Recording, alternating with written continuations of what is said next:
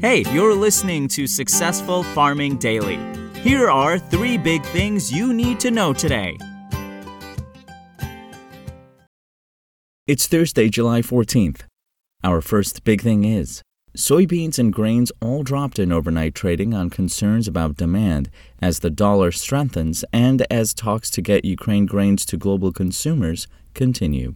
Demand for U.S. products may wane as the dollar, which is at its strongest level in 24 years, continues to strengthen against peers as a strong greenback makes dollar denominated commodities more expensive for global buyers. The U.S. currency is now on par with the euro for the first time in 20 years and has continued to strengthen against global currencies amid fiscal policy tightening and as investors flee to a haven investment amid economic uncertainty. The value of the dollar was up another 0.7% overnight against a basket of global counterparts, according to Bloomberg data. Prices also may be falling as a deal to get Ukraine grains exported may have finally been reached, though nothing has yet been finalized. Russian forces continue to attack Ukraine, stranding wheat and corn in Black Sea ports. Talks have been ongoing in a bid to help end a food crisis that's developed as the attacks on Ukraine continue. Few countries are buying Russian grain, and, at least so far, Ukraine has been unable to ship much of its agricultural products due to the continued attacks.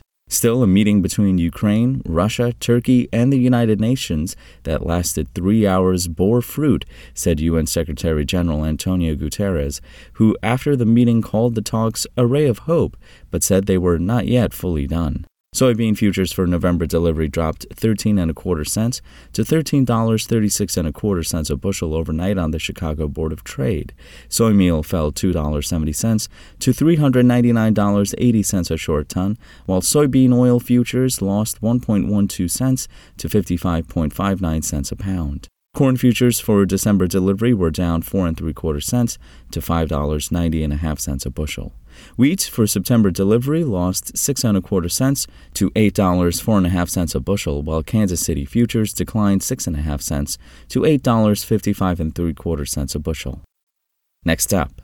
Ethanol output last week dropped to the lowest level in almost two months, while inventories increased, according to data from the U.S. Energy Information Administration. Production of the biofuel in the week that ended on July 8th declined to an average of 1.005 million barrels a day, the EIA said in a report.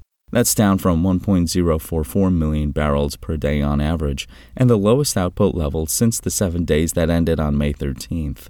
In the Midwest, by far the biggest producing region, output averaged 944,000 barrels per day, the agency said, down from 986,000 barrels a week earlier and also the lowest since mid May, the agency said. Gulf Coast production fell to 23,000 barrels a day from 24,000 barrels the previous week. That was the entirety of the declines as West Coast output was unchanged at 9,000 barrels a day for the seventh straight week, the EIA said. East Coast output increased to 13,000 barrels a day, up by 1,000 barrels from the previous week, and Rocky Mountain production rose to 15,000 barrels a day on average from 14,000 barrels. Ethanol stockpiles, meanwhile, rose to 23.606 million barrels in the week through July 8th, the government said. That's up from 23.49 million barrels a week earlier and the highest level since the seven days that ended on June 3rd, the EIA said in its report. And finally, heat advisories have been issued in a narrow stretch of land from northern South Dakota all the way to South Texas, according to maps from the National Weather Service.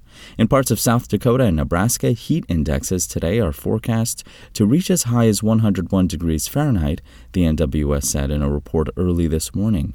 Values in parts of central Kansas likely will reach 106 degrees this afternoon, and in southern Oklahoma and northern Texas, heat indexes may top out at around 110 degrees, the agency said. Those working outside are advised to take extra precautions to avoid heat related illnesses, the NWS said. Further east in parts of Iowa and northern Illinois, some precipitation is possible this afternoon, along with brief bouts of lightning. Showers and scattered thunderstorms will develop late this evening through tonight, the agency said. The main threats will be lightning and locally heavy rainfall. Storms likely will continue through Friday, mostly North Interstate 80 in Iowa and Illinois, with some turning severe. Damaging winds and heavy rainfall are expected, the NWS said. Thanks for listening. Follow more news on agriculture.com.